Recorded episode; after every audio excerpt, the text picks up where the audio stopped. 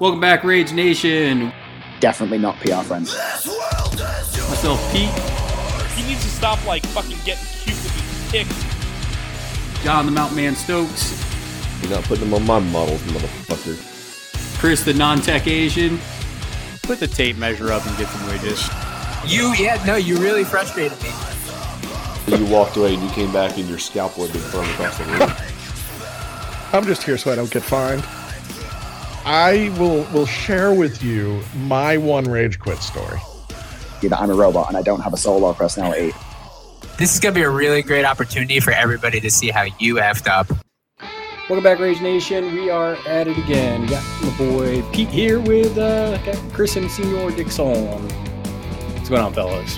How you Feel like doing? Feel like it, it was a crazy Thanksgiving break, but we made it. Oh my god. I'm Too still much pie. suffering from it. Yeah. Too much pie. Too much pie. Yeah, but uh, we're going to talk some LFO today, of course, and looking at it, something that I definitely thought was a topic that needs to be discussed is we are going to definitely talk about more uh, titles and uh, not titles, just titles, but also keywords. Wait, what are we talking about today? So, like, what markers are good? Which crews really depend on markers? How the hell do you get rid of them with all these markers around the damn table? So that's Ooh, good. I love markers. And so Aim you and definitely yes. do. Yeah, Chris is a marker fiend. I think he picks marker crews just so he can order more, you know, widgets and more I have templates. so many widgets and templates and markers. It's crazy. It's annoying. It's what it is. awesome. It's beautiful. It makes the table wonderful. Yeah, but we got a lot of people that like the uh, Mah and Trixie keyword discussion, so we'll definitely do that again. I think in about a week and a half, we're actually going to do uh, our next one, which will be on the EVS crew. So that'll be fun. We got a couple of people hadn't had on the podcast before, so it'll be fun to talk to them and see what's going on. But before we do that, make sure that you guys are supporting us. Check us out on uh, social medias. You can do that on Twitter, uh, which apparently Jack Dorsey is no longer a part of. And uh, yeah, he stepped down. And then you can also find us on Instagram. And the big one that we're doing right now is YouTube. So if you subscribe to the YouTube channel for Rage Quit Wire, as soon as we get to 500 subscribers, and then again at a thousand, we will go ahead and do two giveaways. We're going to give away either the title box of a random person who subscribes choice, or we're going to give them the core crew box of their choice. So, I mean, all you have to do is subscribe. That's all you have to do, and then just wait for that 500 to hit. Uh, the sooner you guys get people to sign up for that channel, the sooner we give you free stuff. So, we've had a bunch of people sign up. Make sure it keeps going, and the sooner we get there, the sooner we give away free loot. And then finally, make sure that if you want, you can support us directly at patreon.com slash ragequitwire, where you can support us for as little as a dollar, get to see cool content. Uh, you get the episodes a day early, and more importantly, uh, you help me upgrade the equipment so we can keep doing video content on YouTube, uh, doing podcasts like this. We're going to try to get out into the live stream kind of episodes, and we'll see how the hell we're going to do that, but we're going to try it. And yeah, and it's all because of our patrons for sure. Yeah, we definitely need another camera for card flipping. well, and actually, so I just upgraded the old phone. So I think I'm just going to see if I can use that just to put over the cards. Ooh. Yeah, because it actually has the iMovie Studio on there too. So I think that's gonna. I'm gonna try that. See how that works. Nice. I was gonna recommend, uh, in uh, Magic and other card games for new players, they have like a section that says where everything goes. I would recommend that for the videos. You just got you guys will have to probably practice having to put the cards in a specific area, but Yeah. that helps for the public to actually see what you guys are doing. Yeah, I think we'll just put it kind of in a center location. and Just put the camera over it, just so Right. that way the card flip can be seen Yeah. um, as we kind of talk about it and talk shit. Yeah. So let's go ahead and get into the main topic, though. This one uh, is definitely an interesting topic, and I think most people agree, especially with explorers and then the new titles. It seems like markers are kind of running rampant. There's always been a lot of markers in Malifaux. You've always seen scheme, scrap, corpse, um, lots of different markers. Now, for new players, I like to like make the difference first, to make the distinction of what we mean by markers. Not scheme markers. We're we're specifically talking about like basically markers that are created by your faction for specific purposes. Not even corpse markers sometimes, not even scrap markers sometimes. It's like more like the new Hoffman can create pylon markers. Uh, Kaeris can create fire markers, stuff like that. I would agree with that, Dixon, except for unless we're because I'm sure it's going to come up with like Anya and May, Right. where they do use some of those like the scrap and the scheme, but they do a thing with it, right? There's a danger effect to it that you need to be aware of. Danger, Will Robinson. Danger. Well, I, I wanted to make the distinction. The reason is Oh yeah, no, it's good. uh, I was actually doing some research for the episode, and pretty much 90% of all crews have to do with markers of some kind. So I made it Wanted to go even more, specialized. Exactly. And then I noticed, like, okay, so terrain markers specifically, that's a very, that's like a 30% of the crew. So it's like a third of all crews in the game still deal with like terrain markers, like pylon, underbrush, uh, pyre, uh, stuff like that. Like, like your pit, Yeah. pit traps. Definitely. So I, I think that's a good starting point. So let's kind of just jump off with how are a lot of these different markers used? Let's just kind of start off with the ones that get put out there. So let's talk about like Kaeris's, you know, fire, Mah's pit, and then like Titania's undergrowth. Like how are those used for those crews? What's the purpose of them and how do they help the crew out in um, general? So I, want to hear from Chris on the, uh, on actually on Kaeris. But like before I do that, I, I just want to point out that all of these crews uh, create the markers because the markers affect the rest of their ability set. And and I think that's actually a, a very big thing about how the game interacts with uh, each other. So Chris, in your in your opinion, like pyre markers, because you played Reva, right? You played Reva and you played Kaeris, correct? Yeah. Right, and they played differently for both of those uh, keywords. Yeah, Kaeris uh, utilizes the pyre markers, moves them around, puts out a lot of burning. Um, she kind of uses the markers, whereas Reva plays off the markers. How's that? Uh, well, Reva uses the the markers to make attacks through, um, and then uh, she plays off the markers by having her own models run through them to get shielded, or some other type of benefit, you know, benefiting effect. Whereas Okay. Kaeris, yeah, I mean Kaeris's crew they like burning absolutely, but um, she likes to move to manipulate the markers and put it on the using- opponent. And now, this is the other thing that I was reading that I noticed. Markers don't have friendly or enemy. So that means that the same marker in a game between Reva and Kaeris do both things at the same time. Yeah, absolutely. So that's crazy. In my opinion, that's just crazy. Yeah, there's a lot going on when you have that kind of thing, and I'm sure somebody out there has like lived the or maybe lived the nightmare of you know a Reva and Kaeris matchup. I don't. I would just imagine the whole board's just on fire at that point. Yeah, I mean, personally, I got to play the uh, the Sonya crit, the new Sonya crit against Ri- uh, uh, Kaeris, and that was very, very painful. Like for me, uh, I don't know if it's because I'm bad at guild, but like it was horrible. Well, also, I mean, with Kaeris on her end, she's also putting injured out on you. Yeah, So, Yeah. so that's a big deal because it's not just like, oh, I'm on fire, but it's like, oh, now it's easier to hit you. I know. I thought, okay, well, my pyre marker is making it severe and it cannot be ignored. That that could be something, right? No, apparently flight doesn't give a crap. So I was like, oh, Screw that. that's that's great. That's great. yeah, I think that's a good distinction between the different um, between the different markers. That it seems like a lot of them they want to like either it's going to hurt your opponent or it's helping you get a positive effect for your crew.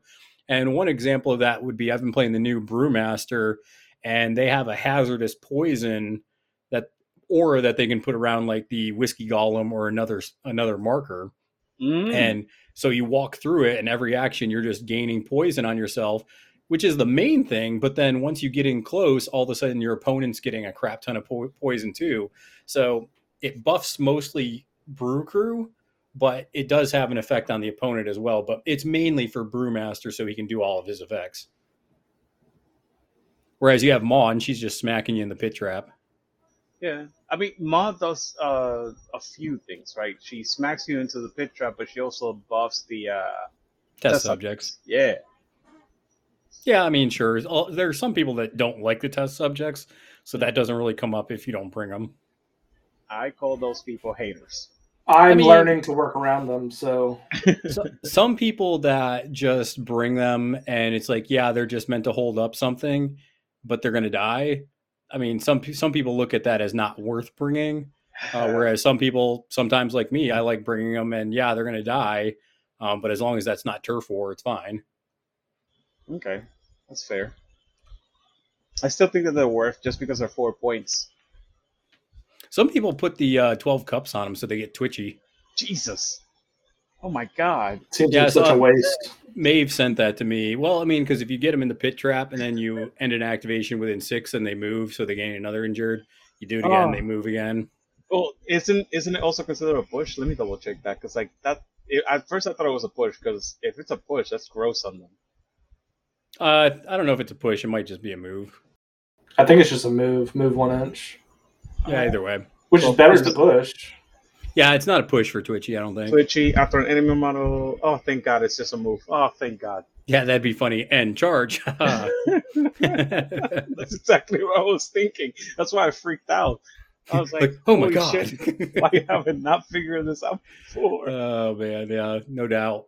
So yeah, I think that's a good point with the crew. So when you look at your crew, you need to see, okay, I, I put out, you know, the grave markers, or I put out you, the pit traps or pianos, and I think you want to look at them and just be like, okay, so what is my crew trying to do with this? Is it trying to use it offensively? Am I trying to you know, debuff my opponent? Am I trying to buff my own? So that's the main thing you need to look at with your markers. Dixon, do you even so? I know you play Titania, so is she your only like super heavy marker crew? No, no. I, I played well before her. I played um, uh, Zipp, and I played uh, what you call it. Um, well, obviously, uh, Kaeris, because I also, I also decided to try out like different uh, factions and stuff. So I Hmm. tried Kaeris. I tried um, what you call. Well, I don't want to count her, but it's uh, the girl that does the news in Guild.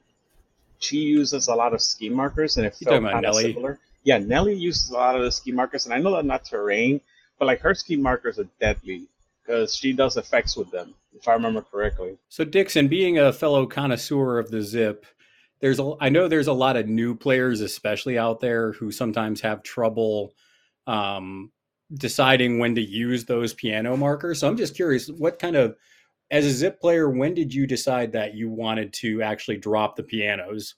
I know it's gonna sound weird, but like when I was playing Zipp, I used the pianos to like annoy my opponent. Hmm. Be like, okay, so he needs these many actions to get these many points because it was back in GG one, and I was like, if I can block off this area, then he has to spend this many actions to actually get through because he didn't fly. Even if he had a uh, what you call it, the, the the one that ignores uh, severe, doesn't matter. You have to walk up and kill the the, the piano, right? Yeah. So I would like put the pianos just outside of one inch of whatever models in such a way that they literally would have to like, get like two or three actions just to get to the point. You know, two or three actions extra, and that would just be like an extra turn, or you know, it, it was just to buy me more time. Let me put it that way. Well, I think it's funny for. because I didn't even I- use them to attack. Really, as a Zipp player, I feel like I don't use them every game. Huh. Um, I use my piano markers more if it's a gun line. I'll use them to block off line of sight, nice. and then if there's claim jump, I'll use them to kind of block off claim jump. Mhm.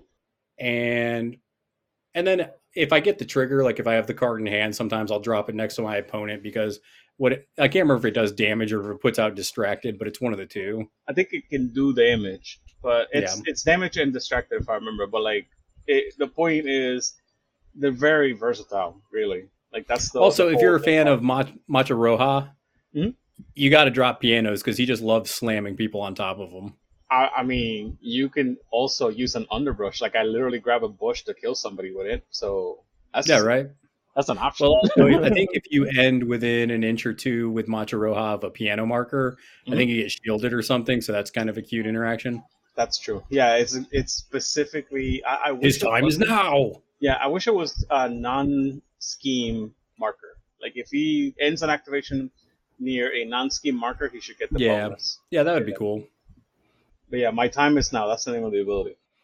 Yeah, definitely though. If you're playing against Zipp, especially if it's like English Ivan and English Ivan ignores your concealment, drop some pianos down to block line of sight to help you out. God Almighty, I love, I love that. It's like welcome to Thunderdome. Bam! You can't see nothing. Yeah, I mean they're destructible, so they're not super broken, but they're definitely annoying to take care of. Yep, that's a, that's the thing. Like if you see anybody that has the ability to uh, destroy terrain at range, kill that person first. Yeah, for sure. If you see something with like bloat to hell or something like that. Yep, that's your worst enemy. So, what about you, Chris? What is your, uh, I would say, marker crew that you're kind of in love with? I mean, all it's it's, it's actually really funny because like almost every single one of my favorite explorer crews are all super marker intensive. So it's true. It's annoying. I could literally bring, I could bring the emissary every game against Chris, and it'd probably Yeah, be worth it. it, it messed me up absolutely. Yeah. So I got. uh I mean, Seeker. I just absolutely love Seeker. It's such an, a versatile, And they put out a lot of different tokens too, and they put out a lot of different tokens depending on who you bring. Absolutely. because they put out they have the lamps that they put out to give you positives. Yeah, uh, so- you put down schemes and crap. You also put out these hazardous auras with the grave goo and the more wraiths and you know the Kurdigan or whatever it's called. Kurgan, so, yeah, absolutely. yeah, it's a mess. It's a it's a big cluster right in the middle of the table. Absolutely. Um, and then of course English Ivan puts out his shadow markers, which are unique to English Ivan's crew. So shadow markers. Who's the uh, the Ten Thunders model that uses shadow markers? Misaki. Yeah, Yeah. Misaki. It's like those two models are basically the only models that really use shadow markers, which is Yeah, pretty and I like Misaki's ability just because, like, what she pop she pops up next to any shadow marker on the board. It's just ridiculous. Yep, she comes and goes. She comes out of the shadows. But um and then English Ivan 2's ability to walk through or not walk through, but to to make the super long anti-luminal bridge is just phenomenal. Yeah, where you connect the shadow markers with uh, what's his face. Um, Gibson, DeWalt. Yeah, Gibson, and then you can basically like, I'm going to charge. I'm land on this one, which is going to take me to this one, which now I'm going to attack you. It's stupid. That It's true. cool, actually. Yeah, that's why as soon as you see the path laid down, you just break that shit up. You got to break it up, absolutely. Yeah, because the anti-luminal bridge says when a model ends a move next to uh, either one of the ends, you can place into contact with the other, and places you know end a move. So just kind of leapfrog. Leapfrog. I wish Rasslers were better. Me too. Because Rasslers would be such a cool counter to uh, Ivan. I mean, technically they are because they're only whip power four. So that Yeah, means just- that you only they get die. the They die super easy though. Yeah, wrestlers Yeah. die incredibly easy. I know it's like why are, like, they should have something else. Like I don't know because harder wound and five wounds is just not good. If they got shielding, like if they removed the marker and they got shielding when they did, I think that would help. Yeah, yeah, definitely Um, would be. Or some just something like that, you know. Yeah, because the, the fact that they have zero inch melee should allow them to have something better for survivability. Like something. And those strong. models are so sweet. They're like slamming pigs and all God, sorts of crap. So cool. Like I Yeah, have them little at home. tiny wrestler gremlins. Yep. How could you not love those? I love the one with the the pig over his head. Yeah, that's the one I it's painted. So cool. And then I have uh, then I have Nexus who uses the hell out of uh, web markers, fifty Oh, millimeter yeah. web markers, which is phenomenal. yeah, Uh, if you played uh, Dreamer's Crew and you have the old Bandersnatch, you know all about those web markers. That's true. That's true. I then I have played web markers because I played the Ever Living out of the uh, the Widow Weaver. Widow Weaver is really really good. the Widow Weaver is really good. Absolutely, I was very happy whenever Beat stopped playing Neverborn just be, just because of that model. Strangely enough, I only played Widow Weaver and Bandersnatch with Marcus. I didn't like playing it with um uh, the Dreamer. You brought him out a keyword in uh, Neverborn. Yeah, yeah, I played it with Marcus out of keyword because uh, Bandersnatch doesn't get the extra plus one because he's a beast. Uh, and Widow Weaver, he, I think she's still worth the extra plus one soulstone. Yeah, I brought him with Dreamer anytime that I had either spread them out or I had like breakthrough or something. Mm. Or uh, I'd also bring him sometimes for like a go get catch and release on some you know model. There's a lot of different things you can do with it because they're so mobile. Yup. And then now Anya, you know, old Anya and new Anya, they use scheme markers super heavily. I mean, they're all about scheme markers. All all the models of both crews. Well, okay, let me rephrase that. The first Anya is just really Anya that utilizes scheme markers, but the second one is all the models and her keyword really start, you know, thriving. Yeah, because they can use that to summon a drudge, right? yeah, they so Anya uses it, or they use yeah, whatever. They use it to summon a drudge off of Anya's ability on her front front of her card, and then also with the brawler, you've got the uh, if you're in range uh, for an attack action targeting a friendly model within two, and he is a viable attack option, then you have to target him. Yeah, buddy. So And it's then- slightly yeah. better caught in the ring. If I'm being honest, though, and this is just me kind of being a, a teacher and trying to get people into the game, I think markers, when I see a crap ton of them on the board, I think markers are actually one of the biggest hurdles for newer players just because it it's such a different mechanic than you see in a lot of different games.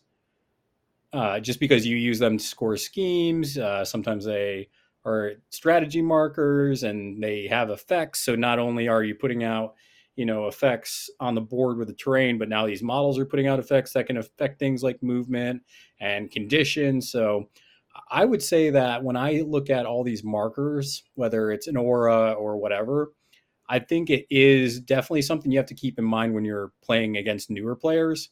It's usually one of the last things I teach a newer player Makes sense.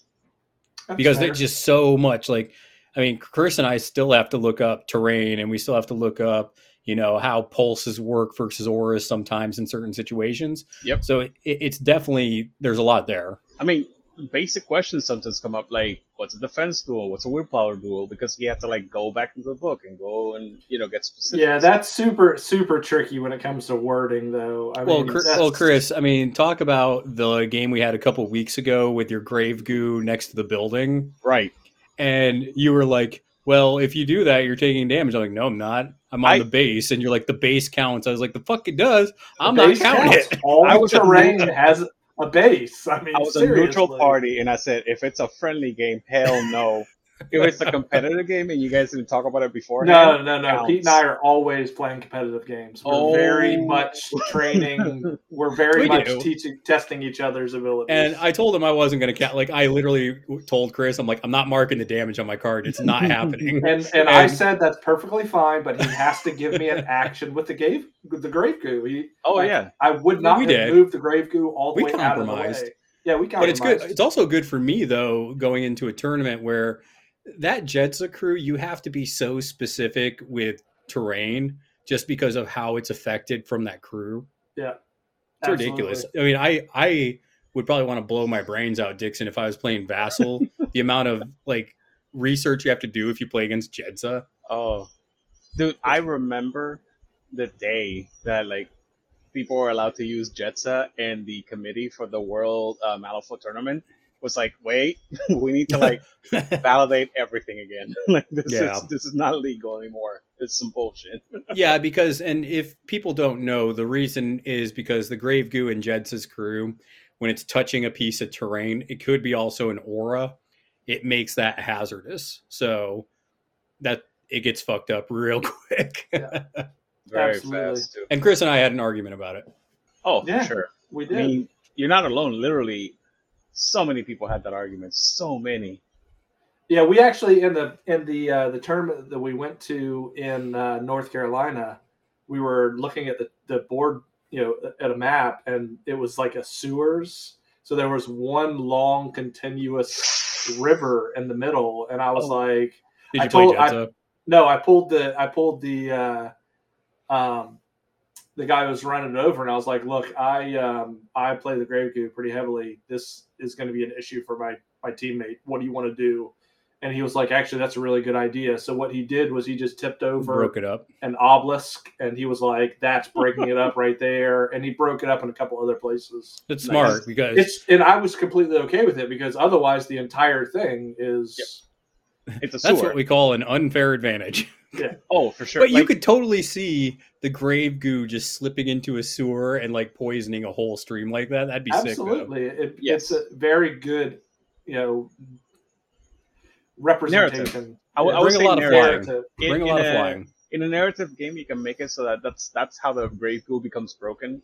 Because you can make it so that the entire thing is like a water reservoir, and then the grave goo all of a sudden becomes godlike. Because it's like, oh shit! Like every single time we do anything, we get poisoned. Yeah, and I so would- Jedza's crew, she's yeah, she's not great at all, you know, at all the different strategies. So if you drop her in a strategy she's not great in, just to get that ability, it's like, ooh. Jedza, by the way, that was another thing. All buildings became like six different parts because of Yeah. Jedza. Well, because some of those buildings on Vassal are ridiculously huge. Yes, they are. I remember being inside a, a casino that was like like six. No, uh, it's like something like nine or something different parts. The walls were something. The the fucking tables were specified in a different way. Like it was it was a nightmare.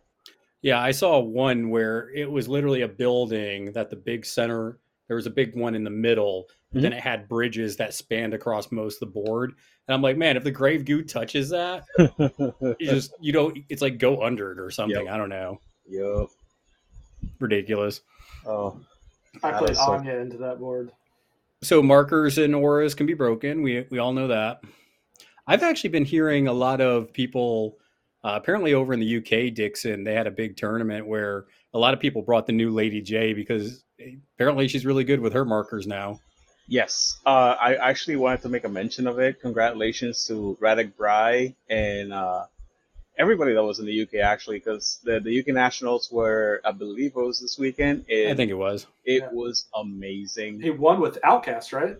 Uh, yes, the winner was uh, the uh, an Outcast player. He He played uh, Von he Schill went and 5 Terra. 0, but the second place was also five and zero, and it was Bayou, It was and he yeah. lost by one point. Two, A two points. sing- it was two no, points. Thirty-two was to one. thirty.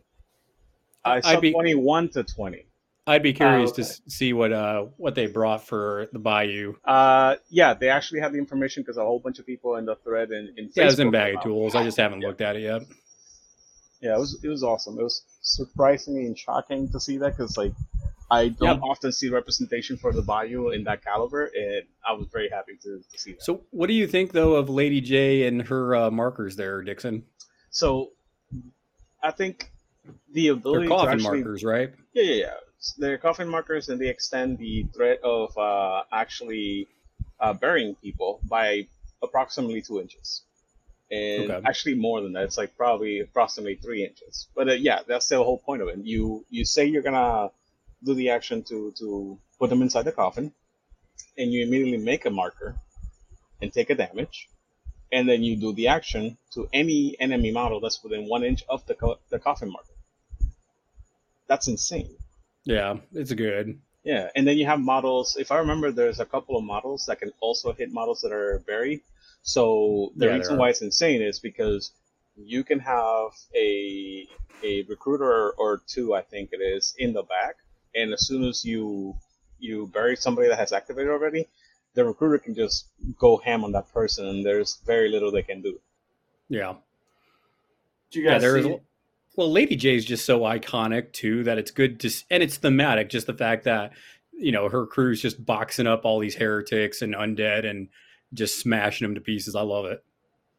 Did you also see that explorers didn't even place in top? You know, it, it you could say they placed in top twenty because they were twentieth place. Yep, that was surprising to see. How crazy is that? Maybe the I uh, think- ex, maybe explorers shouldn't get hit with uh, the nerf hammer quite as hard. No, they should in March. They should still get absolutely wrecked. Yeah, think- because they placed twentieth. Honestly, no, I I honestly believe that if something is not done by Ivan, there's going to be a whole bunch of salted. I also think there's something to be said for people just being tired of seeing so much of explorers. Um, like Chris, you still play them and you and you do great with them, but yeah, there's a lot of people that I know. Like you see the initial hotness, and then people tire of it. It's the same thing I did with Guild Ball. I don't do it with Malifaux, but in Guild Ball, when the um, when the miners came out, I got on that bandwagon. When the brewers got sexy again, I got on that bandwagon. So, and it's always the same where it's like, okay, yeah, this is fine. the new hotness comes out, go ahead and do that. So I think we're seeing that because the titles came out. So people are wanting to try the titles, and that's bringing them off the explorers a bit. They're still good. I don't think that them finishing twentieth is any you know kind of like any kind of negative like they're horrible or anything now. It's just that I assume the good players decided to play the new titles that they liked. I think the titles of, of shaking up the meta, Oh, yeah. but like Love they're it. still problem children. I still, like I said, I still think that I'd be shocked to see that um Ivan doesn't get touched because like he's Ivan and he's a Cadmus are getting touched in some way for sure. There's been too much bit. There's been too much bitching about him. Yeah, that that's specifically. I think that's the main reason why. Because like a lot of people are just so angry with them that you know that because anytime that you see this this type of like anger towards like a couple of masters, they they need to be changed just for the good of the game. Because like the community, you know, they just Yeah. hate playing against Well, this people, negative. yeah, people get tired of seeing the same bullshit. So it's like, oh, here comes, you know, the uh, second Berserker husk. Okay, here comes Ivan getting the damn. Yeah, shut up. Nobody cares about your results. Yeah, yeah. Like I'm I'm so sick and tired of playing against the same summon and the same summon. It's like you have some other things you can do with this crew. I'm just looking at the the you know UK championships results, and I'm seeing Explorers place twentieth. Can you send me the link? Because I can't seem to find it for some reason. I had it here and now it's gone. put it, put it in the chat. It's in a weird place. Yeah, that's what I'm looking for. I can't find Your it. mom's a weird place. Yeah. Oh, oh man. Oh, man. Uh, so we have all these different markers. So when you guys know you're going into a marker heavy crew, so keeping in mind the faction you use, because I think it's different with every faction. But what what do you think of when you see a marker heavy crew? What are what starts to kind of go through your mind? Let's see what they do with those markers and figure out whether or not I want to pull them off. Well, mine is like, oh, you're a marker crew. I'm going to bring the emissary for Bayou. Yeah, I, I'm trying to think. Like, depends on who. Because like, or if I'm it's playing, like- impa- so if it's impassable, so if there's a lot of impassable ones, instead I'll bring gluttony for Bayou. So gluttony and the emissary are really the two main go-tos for getting the hell, you know, rid of markers. However, I will say that I am going to play the shit out of the new Wong, and Wong has a really strong ability to get rid of markers as well. And he actually gets to put a scheme marker down when he removes the other marker. So get pumped. I mean, that's cool. It is. I'm so so excited for it. so to combat English Ivan putting out so many shadow markers, they're going to they're they're releasing all these other models that get rid of all these markers, and then they're going to nerf English Ivan, and then there's just going to be a whole I bunch mean, of where models it's so that get rid of easy. markers. because it's not just that. It's not the markers. Like I've played around the markers so many times. It's the stupid limitation with willpower six. It's like if you are forced to put a model that happens to have willpower six, it can just like ruin your entire game. And what I mean by being forced, I mean like you pick masters, and now your master is willpower six, and there's nothing else you can do about it. Well, Dixon, what about? So you play a lot of Neverborn and obviously Guild. How are you getting rid of markers when you know it's going to be a problem? we don't. In both of those, you just don't. Yeah, we well guild we have many ways. It's uh, Neverborn that doesn't. Uh, sorry, I was just very upset because the way that I deal with it in Neverborn is to just try to kind of brute force it or try to use units that get bonuses out of it. Like for example, if I somehow am playing against somebody that's using a lot of ice pillars, then I can bring in the uh, the the potato. Uh, I forget his name. I just call Garion or whatever. The Garion, yeah, yeah. He's just a giant potato with arms. Uh, He does. and and that's it. That's all I do. I just like, all right, eat all the ice pillars, and then Yeah. Whereas Guild, I think Yes. what doesn't uh doesn't Papa Loco there have like blow to hell? They got Papa Loco and they got the uh, the robot. There's a robot that, that has blowed out to hell and has the aura that says you can't take extra. Oh, that's the uh, Riot Breaker, right? Riot Break. That's that that model is insane. Which is the reason why most people say that Papa Loco doesn't have a home because like Papa Loco has willpower three, and you know he has blowed out to hell. So you know, like, Well, why Chris doesn't even need to Papa talk Loco? because uh, explorers have like 20 different ways to get rid of whatever Yeah. marker they want. I would gladly take two from them into Neverborn. one. 'Cause I know, I'll I know, one. I know. Jedza does. I know that there's got to be at least a dozen other models in that faction that also get rid of markers or switch them out for something. Yeah, there are a lot of, but the, so most of that uh, thematically is them using their own markers. So, but yeah, I do. There are several models that utilize that will, you know, remove markers. Jedza has so many answers, it's ridiculous. Not even just getting rid of markers, but healing and movement, and it's just it's definitely definitely a crew that can answer a lot of questions that your crew puts out. That's true. Except symbols, although Yeah, I don't know. I might try her one time into some type of super We- symbols. we played a game this week and it was Brewmaster and Chris was playing Jedza and Chris was like, "Oh, for fun, I'm going to charge one of your monks." And the monk just came in and shit wrecked him in like one and a half activations. And when I was going to do the final point of damage, Chris is just like, "Are you going to kill that? Because if you do, I'm just going to quit." I was just playing around. What I wasn't expecting to do any damage to him. I wasn't expecting to really do anything. I was Uh, just kind of, you know, putting a piece a little bit over there. Well, the monks have that. Uh, what is it called? The trigger where it's the ram trigger where they can reduce their poison to get plus two to the damage. yeah. And Chris, I guess, well, he didn't know it because I don't play Brewmaster until now, so I don't think he was expecting the the monk to put out like six points of damage. what? It's- Yeah. Yeah, the monk put out six. And Have you the seen monk, Brew two? Have you seen Brewery two? Yeah, and then Yeah, the monk. I just, moved- I guess I haven't seen that yet. The monks are the sweet. Like you want to bring three monks with Brewmaster too. Yeah, the fermented monks. Those are the just, they're moonshiner. cr- yeah, fermented what? Wait, yeah, what? they're fermented river monks. yeah Okay. fermented river monks. No, because I, Well, I guess I'm playing them wrong. Because like when I was playing with the monks, I was using them as uh, support. I did not use them for combat. I should. Well, it's done. not only God, just man. combat, Dixon, but they also have most of their actions, even their bonus, have the ability to move. Like they have the drunken stumble triggers and stuff like that. Uh-huh. So in Brewmaster 2, you can reduce your, your poison to do a point of damage when you move within an inch of your opponent. So you go in, do some damage, you know, you get the stumble trigger, you do a point of damage, reduce your poison, and then if you get it again, you can move to another model that activation and do it again. Uh, you put 12 cups of coffee on them, so now they're you know twitchy. So if you end an activation, they're moving and doing another point of damage. So it's like this really crazy kind of ping poison crew.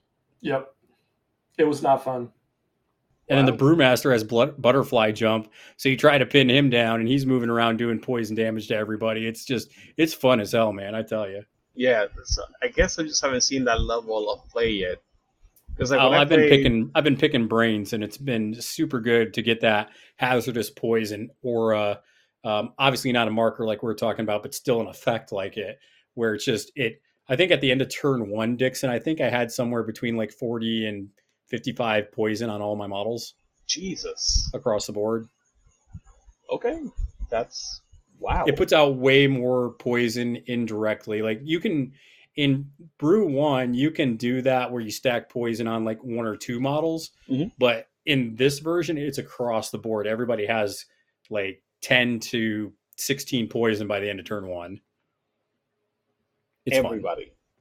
Yep, and you get to use it, and it doesn't get cleared, so you don't have to worry about you know the poison getting knocked off by your opponent. So that's huge too.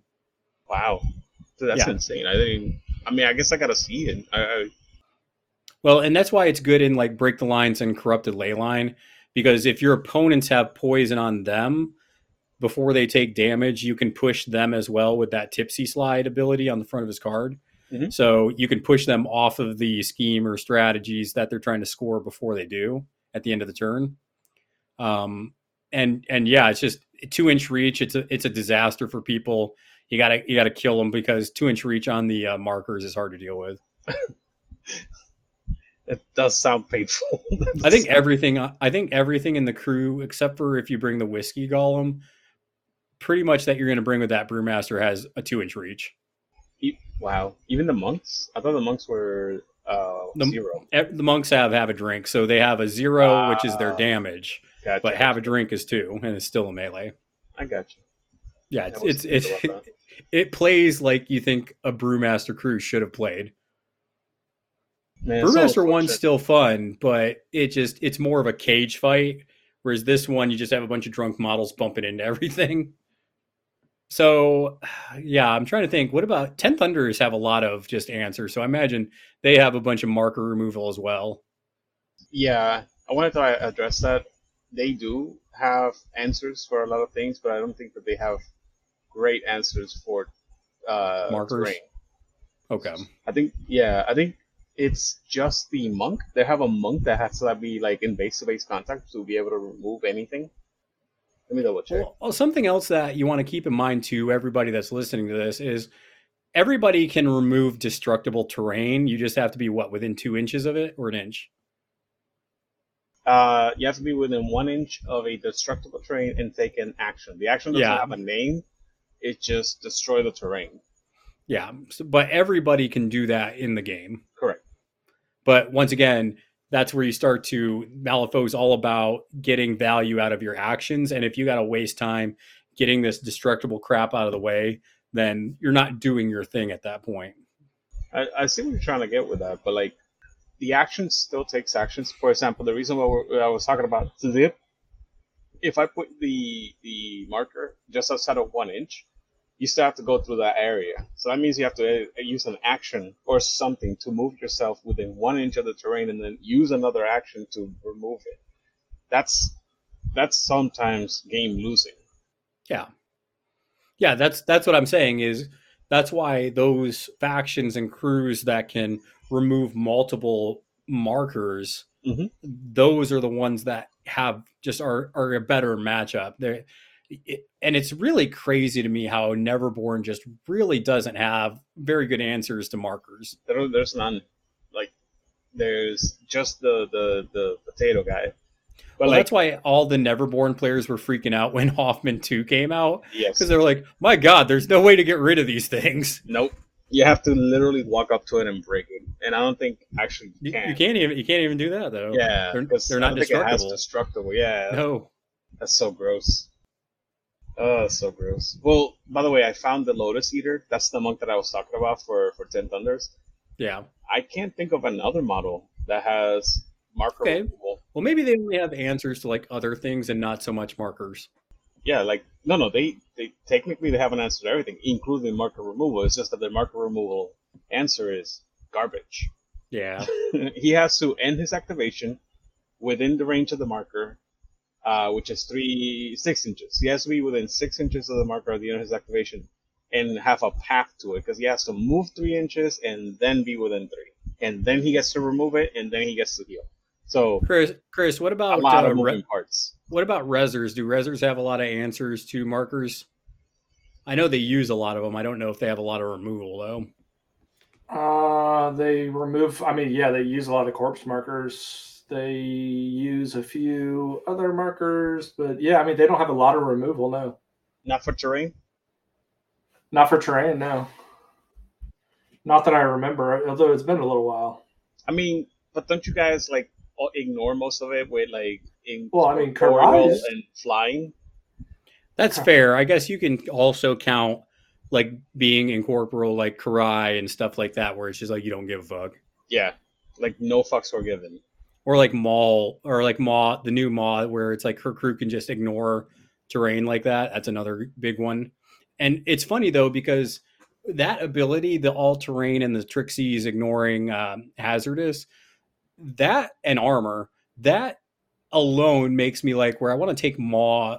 I might just take her like all three rounds now because some of those matchups where it's like, oh yeah, I'll just bring back a Meemaw, and it really is a good complement to what the original does. Yes, it is. Except for it doesn't have a lot of card draw. Yeah, but you know you can you can work around that a bit Got to throw a big brain in there. as long as you don't have five cards because you're stupid Anya two bullshit. What's really cool about that Anya two is it's not a uh, a leader ability. It's just unseen manipulator. So You it's know- there if you bring a second uh, if you bring her as a second master. I don't like it. You know, if they give Mortimer blow it all to hell, I would not hold it against uh, Weird. Mortimer needs something to help him out. That's what I'm sucks. saying. If they give him blow it all to hell, I'd be like, sure, I can I can believe he has like grenades and shit in his pocket. No, why not? Yeah, I'll be I'll be fine with that. Yeah, I think the only ones we didn't talk about really were like Outcast and Arcanist, but Outcast that blow it to hell with one of their best models in the game Hell with yeah. um with Mad Dog, so that's not a huge issue. he got nerfed. Does not care. Does not care. And Arcanist, they have like the Soulstone miners and models that don't care, so I don't think Arcanists really care either. Dude, the Soulstone Miner, if I remember correctly, not only can he pop out, but he destroys all markers within three inches. All destructible markers, yes. That's so nuts. That is so nuts. Yeah, it's good. I think the best from the the best guys are removing markers are tied. I would say between Bayou and and uh, Explorer Society. I think it's absolutely Bayou. Bayou has so many ways to get around it. And the models, and once again, it's one of those things where is the model good by itself and also have marker removal? Like, like the emissary. The emissary for Bayou is so ridiculously good by itself. But the fact that it can go 12 inches and just remove whatever it runs over as far as markers goes is just huge. And then Chris playing, you know, his his explorers it's they remove it but then they also draw cards out of it and they get movement out of it and it, it's just it's stupid good Right. That's the why I said that. I was like, I think I think that would be tied because yes, you uh, Bayou has indiscriminate destroy everything within a certain range. Like it's ridiculous the amount of range that they can actually destroy terrain uh, markers from, right? But explorers, they get stuff out of it. They get like very valuable force multiplying stuff out of it. i think it's also worth mentioning now that i think about it that um, hoffman 2 and von schill 2 also got bulldozed so now they have kind of it's not 12 so it's not ridiculous like the emissary Correct. but they can push five and pick up whatever they run over Yep. so that's good as well Yeah, I, I think I think both Outcast and Guild they're fine in their dealing with marker stuff, but then now they're still not in the same range, in my opinion, as Bayou and no Yeah, fuck no. No, when I see a marker master, I'm not even worried about it. I'm like, all right, well, I'll just bring this good model I was I could have brought anyways. Yeah. Meanwhile, me when I was playing Neverborn, I'm just like sweating bullets and crying out blood. Like, Mother oh of god. God. Uh, I'm gonna bring Nekima so I fly over it. Yes, that's literally it. Like I have to like, look, okay, Titania ignores this, Nekima ignores this. I'm just I think like, that's why you like Titania so much, just because it's like, all right, so we're gonna struggle a little bit, but Titania is gonna be fine. I love the aesthetic. I love the abilities, and I still stand that the uh the attack, Titania's attack, is the best attack in the game. It's Eight inches, ignored, The fact that it's a gun is what's so stupid about it. it's not. It, that's another thing. It's not a gun, so it ignores. Con- uh, you, you know what I'm saying, though. It's sorry, ranged attack. Oh no no no no! I want to I want to specify. It's like it works It like would a be gun. severely okay if you know it was a gun. Exactly. Like That it's would so take a couple notches down. Oh my god! Yeah.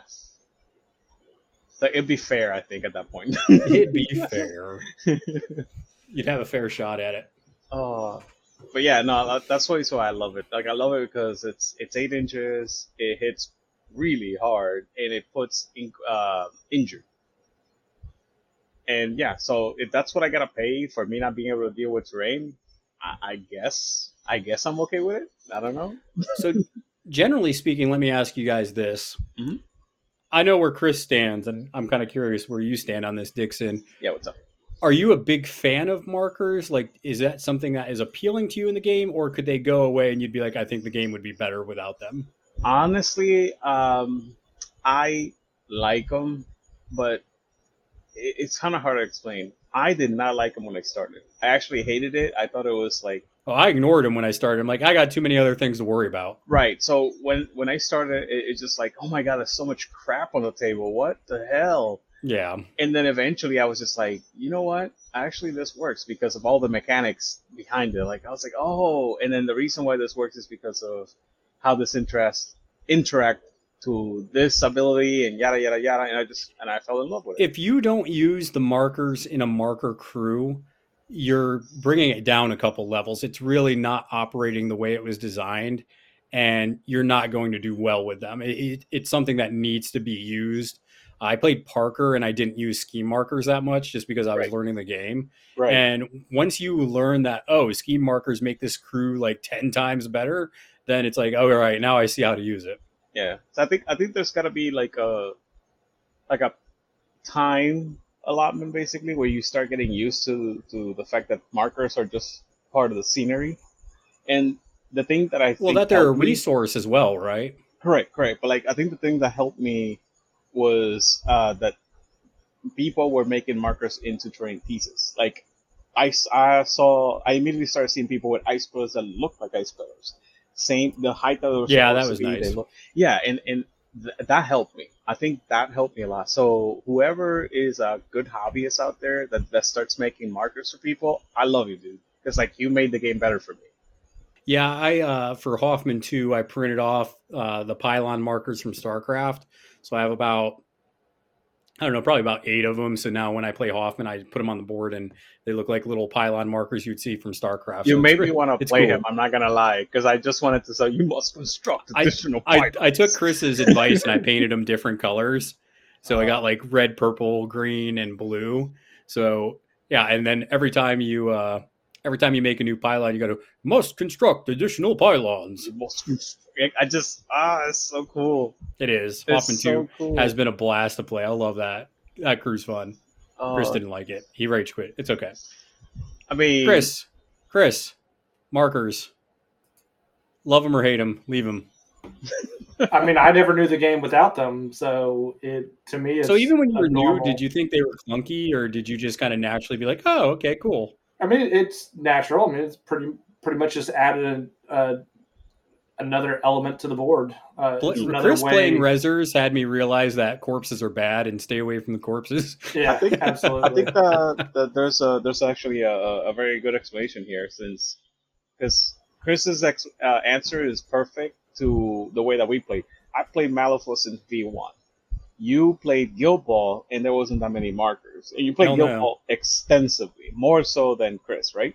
Oh yeah, Chris hated Guild Ball. Right. So I think that's what it is. Like we played games where like markers were not really that And much of an issue. I issue. played War Machine Hordes. Markers weren't Uh, big in that. Yeah, I was gonna Alright. say War War Machine. It was more terrain, and I'd say auras were pretty big in, in Right.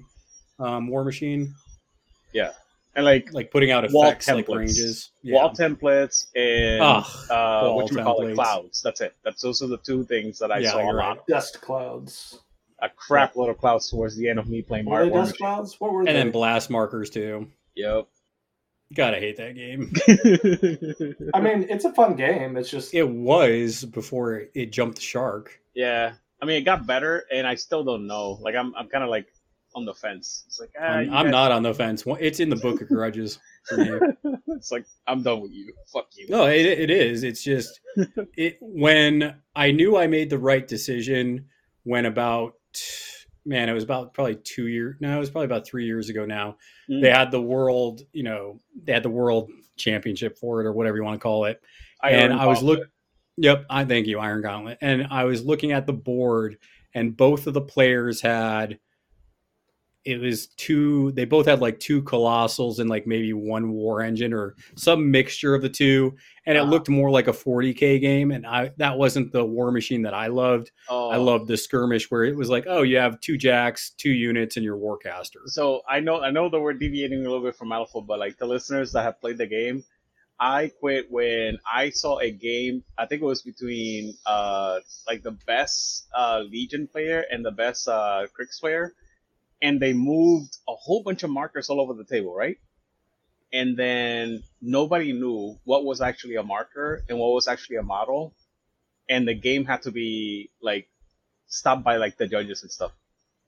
I'm not joking. Like literally, they had done so many, so much pre-measuring that at one point they forgot what was real and what wasn't, and it was so bad that I was like, I'm done with this fucking game. Like I literally, I, was like, I'm done. That's it. I think that's a good point for um, Malifaux, though, is when you see somebody moving a marker and they're moving it towards you, that's never a good sign.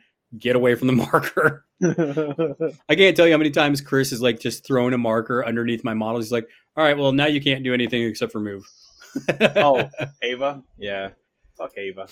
I had that. or you asked or now about, you got to take like 10 pissing me off. TNs or some some dumb shit like that. Anya's got Anya two's got it now as well. She uh, Uh, no attack no attack actions while within one inch or no actions. Oh, what is it? It's one of the two.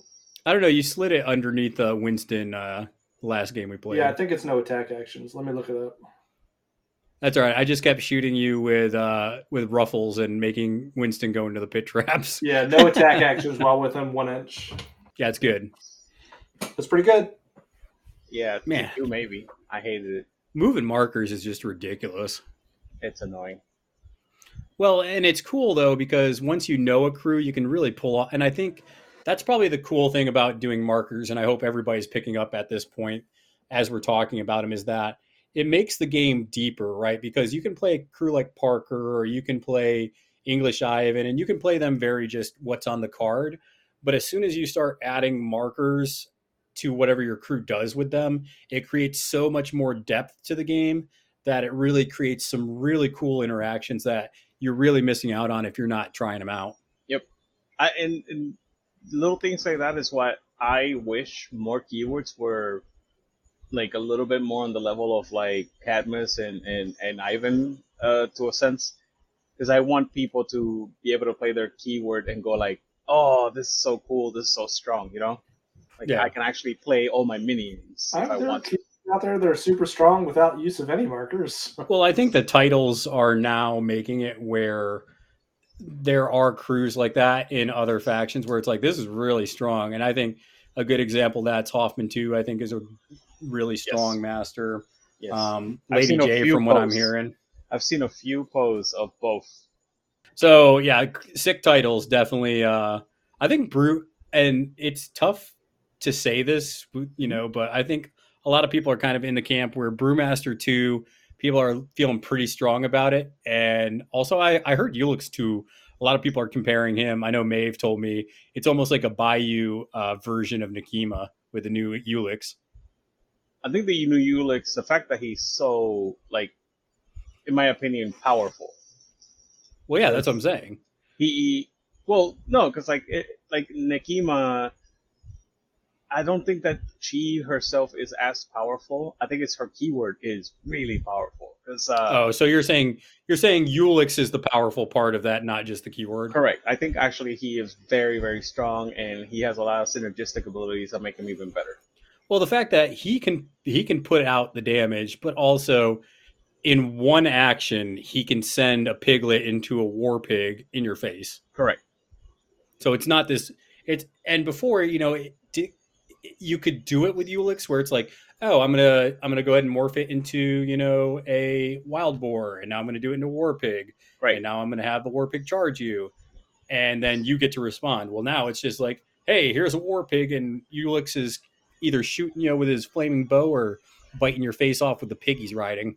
Yes, because the thing is that that that what you just described is, in my opinion, what makes him powerful. It's like, oh wow, can kill you on both ends of it. yeah, he he is support and he can kick ass. Yeah.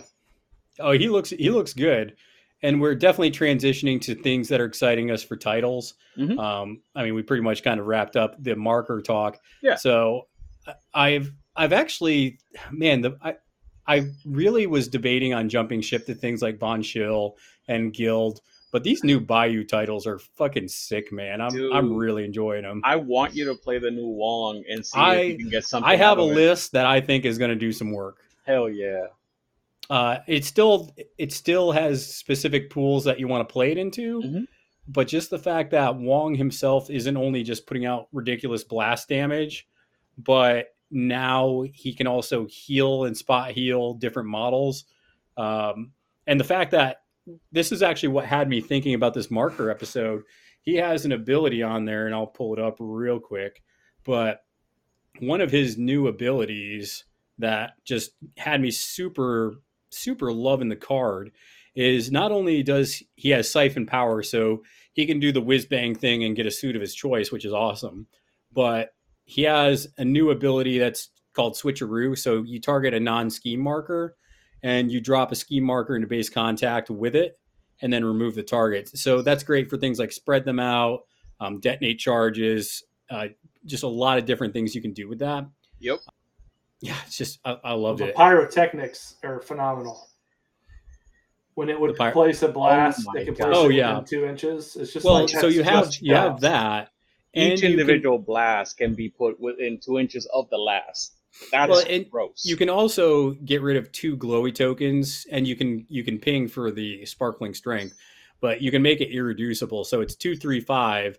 If you have a cursed warnings out on the model, which I know it's setting up and you know both things have to happen, but then it turns into a three, four, you know, six, and it's blast. So yeah, it, it's it's just really good. Yeah, I actually think that this makes Sammy even better. This crew. I don't know why. It does because there's more damage, and that means that you're going to draw more cards Mm. with Sammy. And Sammy's just a good model in general. But another thing I was going to say that helps this crew to be more mobile and get out of danger, because that's a big thing with Wong's crew is you're doing damage, but now Wong's healing you. So it's going to help mitigate that. But Puff of Smoke on the Enchanting Magic's heal is not only a heal, but then you get to place the model anywhere within four inches of itself. So you're getting things across the board. You're spreading out. You're moving around. Um, and the new, I love the new backup assistant too, where he can also, if he's close to stuff, add plus one damage to models that are getting blasted. But he also has "I've got your back." Um, he he has uh, mold of the other. So let's say you lost a swine cursed, you can just replace him, bring that swine cursed back. So it's kind of like what's that? The is it the Goro or whatever for uh, Yes. Titania? Yes. It's kind of like that, and it's only like four point model for the backup assistant. So I think it's worth bringing just to have. The Goro, by the way, has a mask on the thingy. Does the backup assistant also have a mask?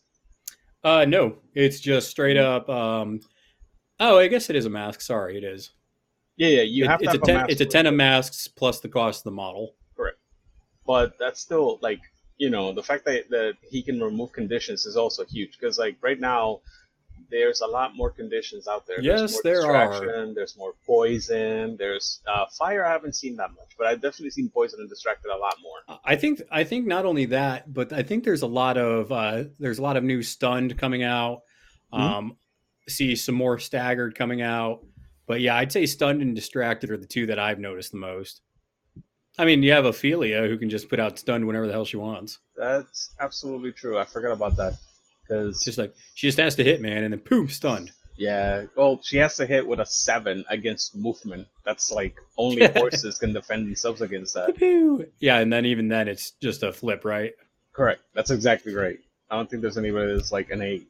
Plus, you know, playing uh playing my boy Wong again, I get to play the Fluffernutter on the board. I'm pretty excited about that. Pew, pew. Oh, Jesus. I love Fluffernutter. He's cool. Yeah, I look forward to playing it. Yeah, we'll have to play it. So I might just straight up, if I'm not, if I lose round one or two this weekend, I might just drop it just to see what the hell happens round three. Why not? Chris, you've been playing a lot of uh, titles for your explorers. How's that going? Loving it. Which ones really got you all hot and bothered? Ooh, I like Anya too. I like English Ivan too. Um, and then all my favorites. Dude, the the the Outcast starter box works so well with Anya's crew. It does. It's so like good. they it's like they created that starter box just for Anya. I mean, you say that, but like, I'm trying to see if Yannick can actually make a list that's really strong in Outcast. With I you know, liked her in Von Schill. In Von Like Schill, Corvus. she's amazing.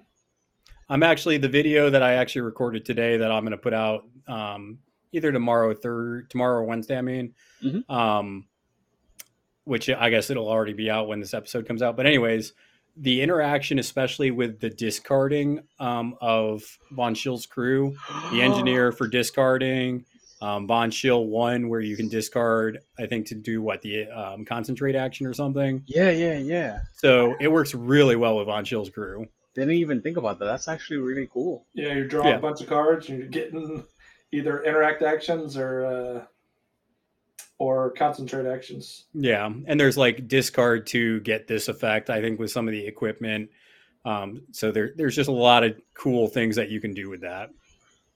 Man, I didn't think about that. Like now, I'm trying to think of like other stuff that you can do, but like that's really good. Yeah, Yeah. so there there's a list I have that I don't know how good it is yet, but basically it has the emissary for outcasts where you can you know pick a model to drop a scheme marker, and then you can activate to then with the engineer, for example, to the engineer is disgusting with its bonus because it it lets you draw a card, it puts like a shielding on your model, and it Right. gives you um, gives you healing. And then you get to draw an extra card because of the ability from Yannick. Yep, that's that's uh that's the first thing that I mentioned because like I remember that one. It's like I know for a fact that you can do it with with the uh what you call it with the engineers, but I didn't. I forgot that uh what you call it. He also has the ability to to give concentrates out for discarding cards. Yeah, So yeah, good. Yeah, So, no, it's yeah. good. Yeah, it's really good. yeah. And Anya too has a lot of like, oh, discard for this effect. Well, and Ya and Yannick, she's a good model. Like she's an Yeah. all around good model. I mean, two, four, five with blast on four and five with her shotgun. Yeah, it's a ten inch shotgun. That and thing then gets. shotgun. Yeah. I mean, I'm I'm not expecting like world ending stuff from a seven point model. So the fact that she has some good shooting is actually a, a Yeah, great it's just bonus. it's on top of it. It's just like, and Hell she, I think actually, is it what is it called, Chris? It's like the something campaign or where she can choose to heal or damage models within six of her. Democratic elections. Yeah, that one. That's actually situationally that's kind of cool as well. It is. So you could get a scheme marker down basically for free if you heal, you know, more enemy models than your than your models and L. It could, you know, be useful. Yeah, so and and that kind of goes back to you know not just talking about titles, but just the fact that with schemes and obviously other markers, usually there's second and third level things you can do with those. So you just gotta honestly, I didn't figure those out, guys, until I probably put it on the table and played the same crew five, six, seven times, and then you just start to see it. Yeah, and then, like the more thinking about it, because like that's the beauty of, of, of playing the same crew over and over again, and actually Yeah. thinking about your crew in a positive way. That's the big one. You have to think about it in a positive way. Yeah, 'Cause, uh, no, it's true. Because like, I, I got a- it. I got it. there's a very very good uh, outcast player. His name is Axel. I think he got like second place at Worlds, and for the longest time, I remember that we were all down with with uh, Outcast. Like Outcast is bad. Outcast is, is not gonna get better. Yada yada yada. Right? And he almost won it all. Like I think he was like three actions away from winning. It is kind of funny because people were shitting on Outcast pretty hard when the new Yep. GG came out, Mhm. especially. And um, we actually had a couple tournaments we went to where there were few people that played just Outcast, and they finished strong. I think there was one tournament um, that we went to, Chris, where an Outcast player actually either finished second or won it. Mm. Um, Outcasts aren't bad, and they're definitely not bad now. Yeah, especially now with all these uh, titles out, I think that they they definitely have a lot of life to them. Yeah, you just can't go throw in with Hamlin one. I That's I personally like Hamlin. I should maybe I should Dixon's go a weirdo. Hamlin's Hey. good. It's just Hamlin is a time dump. Yeah, look, I got 20 models for it. Yeah. And Yeah, even worse that I than Nexus. I thought Nexus was going to be bad, but Nexus actually isn't as long as you get your reps in. Get But reps is important. yeah, but Hamlin, like even with reps in, I was still taking like 20 minutes per turn. If I got to play against your Cadmus on Saturday, I'm going to punch you in your face. Okay. He's already is a ready for threat. it. He's already ready for it. He's like, it's happening. Ah, that's fine. He knows I'm all talk, anyways. Yeah, turn two. I mean, round two. You guys are gonna play against each other and be like, yeah, yeah. This is why I drove. You know how many hours to get. I'll give I mean, you, when you- I'll give you an option. When you play like you know eight to twelve man tournaments, though, it, I mean it's probably going to happen anyways. I love the fact that like Chris is never gonna lay that down. It's like I gave you an option. I gave you an option. That's that's fine. I mean, It's like I'm not it- gonna it is play. what it is. I ain't, I'm not worried about it. Um, on to the next one. On to bigger and better things. Yes, sir. Can't focus on stupid mistakes. Otherwise, I'd just be sit, sitting here thinking about every stupid mistake I make every tournament. Yo, I mean, every tournament I played with Chris, I think there's a stupid mistake I made. I mean, even when we played Warmachine, he was like, "Why did you drop Wormwood there into Retribution? That was so stupid." It was. Our three man tournament, you were just like, I just want to play this. And I'm like, please don't play that. And you were like, okay. And you Sega weren't even- Dreamcast. no. The thing is, like, he he I gave do that you the all the option. Yeah, he gave you the option. Then you're like, do it, and you're like, why would you do that to me? I'm like, no, he told you. It's kinda like- it's kind of like that. Um, there's that meme where there's the little kid next to the machine, and the guy's like, "Don't put your money in there. It's just a waste of you know your time and effort." Uh, and the kid does it anyways. Like, no, Timmy, Timmy, no. why'd you do that? Yeah. No, I, or or it could be like you know the meme where the guy shoots shoots the dude in the chair like oh no why did you lose the game when you played a shitty master I was gonna say the guy with the bike, the guy with the bike that's like, all right, I'm not gonna do this one mistake. Puts the stick inside the. Why did you tell me to do X? yeah uh, i do that all the time Blame i it just on other people. there's just times where i just and it's always either the second or third round usually the second yeah actually i think it is probably mostly the second round where i'm just like hey let's just do this and it second round is usually rough for me for some I reason mean, you should challenge yourself to play just one master, like and, and maybe make it my first. But like, I did that with um with Pandora, and it, and it kind of opened my eyes to a whole bunch of weaknesses that she had. Because like uh, for a while, I thought she was like super broken, and then I played that one tournament, and I was like, nope, no, she's perfectly fine. she is. I People should know play what to do her. against her. Yeah, no, like I played two rounds against Ten Thunders, and my opponents literally put the biggest beaters with uh, ruthless guns against her. And Sounds I good. just, yeah, exactly. I was like, oh, okay, that's that seems to be a hard counter Ah. for me. here's my weakness aha Yeah, it's like, oh, I, I completely forgot. This is an actual problem. I forgot why I couldn't do this all the time. Yep. Oh man, Dixon, what about you? Real quick, what's a title that has your fancy? Titania's calling me, dude. Titania's calling me so much. is the? I haven't looked at her on the app yet. What does the uh, new one do specifically? So uh, she Pull it up well she, she does a whole bunch of things. Like she supports, she does range, she's she has armor now, so better per attack defenses, you know, stuff like that. But the big thing, in my opinion, is she makes two up to two um, minions basically her. Like they're- called champions of the queen, and they get plus one to hit. They're it, actually they don't even have to be within, within her. As soon as she makes them champions, they have plus one to, to defenses whenever whenever they're just you know holding the the um, the upgrade, and they get automatically they get a crow and a ram to every duel. So that means that they automatically get parry. So if you attack them and uh, in melee and you miss, you're gonna get hit in the face. Uh, their defense seven, willpower six. They automatically have puncture, so all their attacks in melee. Are, Dude, Yeah, they're gonna third be- law. She puts out injured and stunned. yeah, all auras uh, from Ugh. her are also through the uh, the models. So like, check all her auras and all her abilities that you see. They're all through the uh, the minions as well.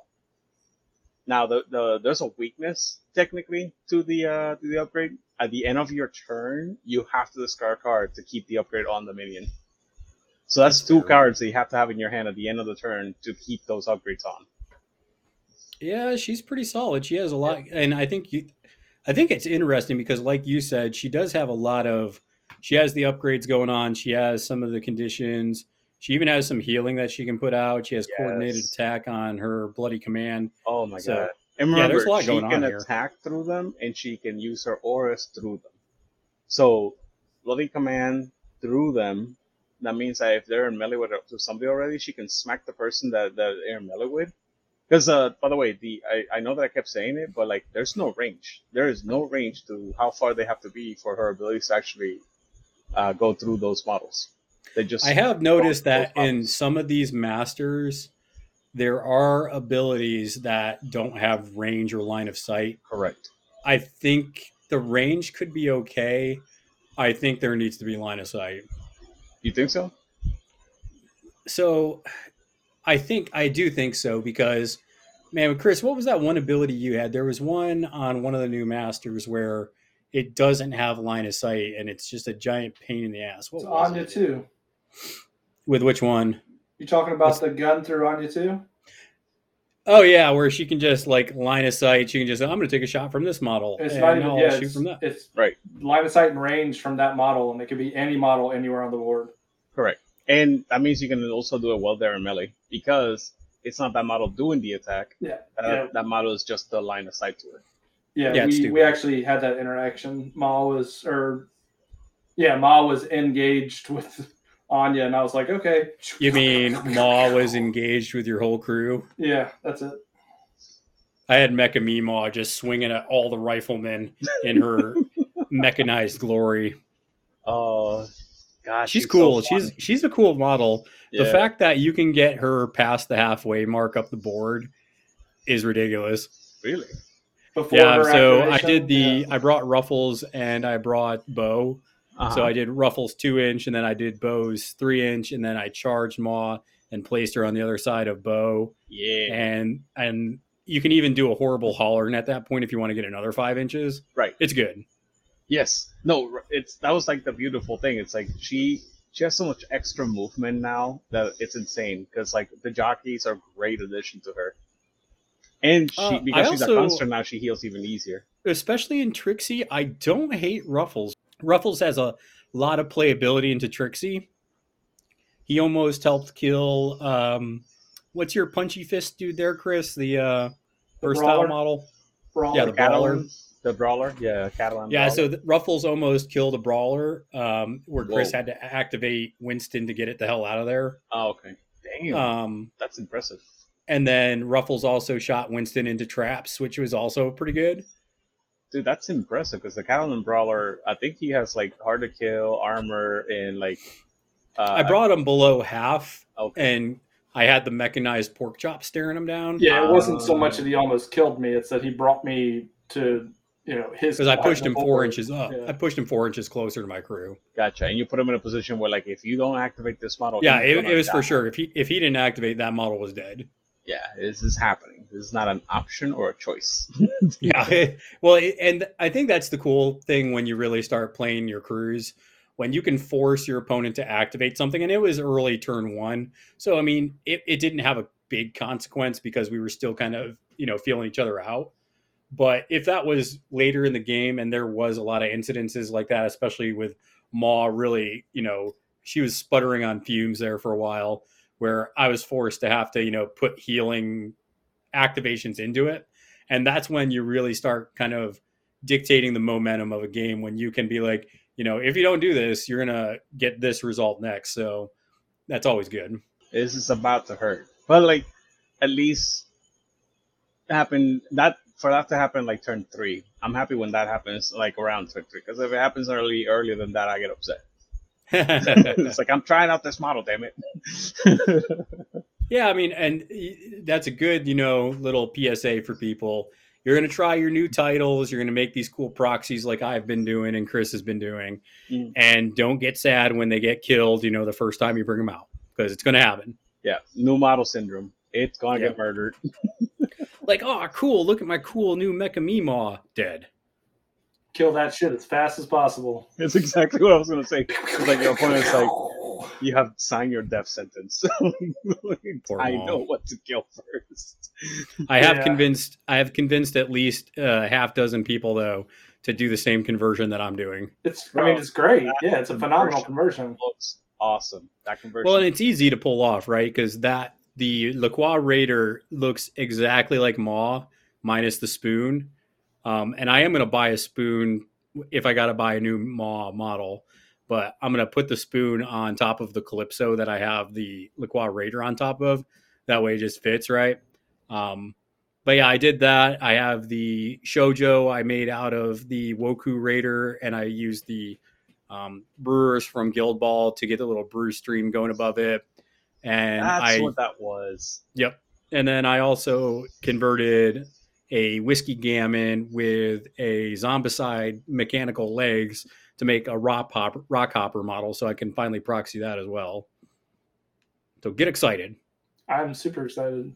Yeah, I'm definitely excited. I, I'm surprised that you didn't uh, put the drill from uh, what you call it, the uh, the miners. I'm not gonna lie. I don't have I don't have those models, and honestly, I wouldn't have done that anyways because that miner box you can actually still make decent money off of. No kidding. Yeah, that box you can still probably sell it for about hundred bucks because there's there wasn't a lot of them. Because it's so rare. Yeah, just because they had the one run and then Guild Ball got killed off about a year and a half later. That is so. Oh, that's so tilting. Like that's in my shit list. That that company is. Oh, I I dude, they're in the book, signed, underlined, highlighted. Um, I don't even follow them on on social media anymore. Um, I, I'm still friends online with um, some of the people that work there because I, I love those those guys. But yeah. um, as far as the actual company, I don't even want to see it on my feed. Yeah, I think it was. I think it was just a like a corporate decision to just like kind of like fuck. I don't care what it was, Thing that made them. No, no, no. I'm I'm not. I'm not explaining it because I'm like trying to make. You're trying to defend them. He Yeah, is. But like my point is, We hate like- Dixon now. uh, I I feel bad for Bryce because Bryce seemed to actually give a shit. Well, yeah, and he doesn't work for the company anymore. Correct. He was like trying real hard to actually like fix problems, and apparently Yep. they didn't let him.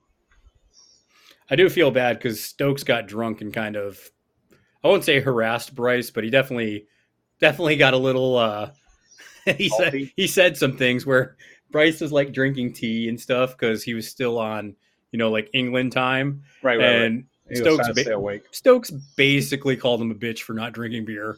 Yes. I'm I mean, like, I'm like John, easy, easy. Let's not upset the uh, the designer of the game that flew all the way from England. I I don't remember like why I did it, but like I I said something along the lines of like the Warmachine uh, lead designer that he made a shit job when he made one of the uh, Trollbloods casters to his face. Oh yeah, I Did you- didn't know I didn't know who he was. That's what Oh, is. okay. I didn't know who he was. He was in the booth selling the stuff, and I told him to his face that his like it was shit. Well, that was like we were playing at Giga, and I didn't know the one guy was one of the designers for uh, Wyrd. Oh really? I was like, oh, okay, cool, I guess. oh oh my bad. I mean, I didn't say anything, but he there was only one. He was like, you know, he wasn't a fan of turn one because he's like, it's a lot of jockeying for position and not very interesting.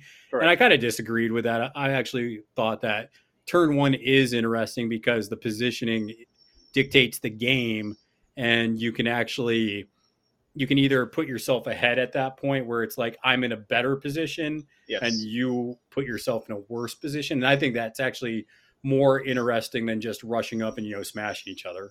Correct. Yeah, I just like the interaction where I was playing the game with the dude who moved out of the positioning, so I got two points. And the Oh. dude, dude came over, and the guy that Yeah, because they had on the move or some some rule like that. Yeah, and uh, the guy who worked for you know for Wyrd was like, "So what happened?" And dude explained it, and he's like, "Oh, Yep. what are you gonna do?"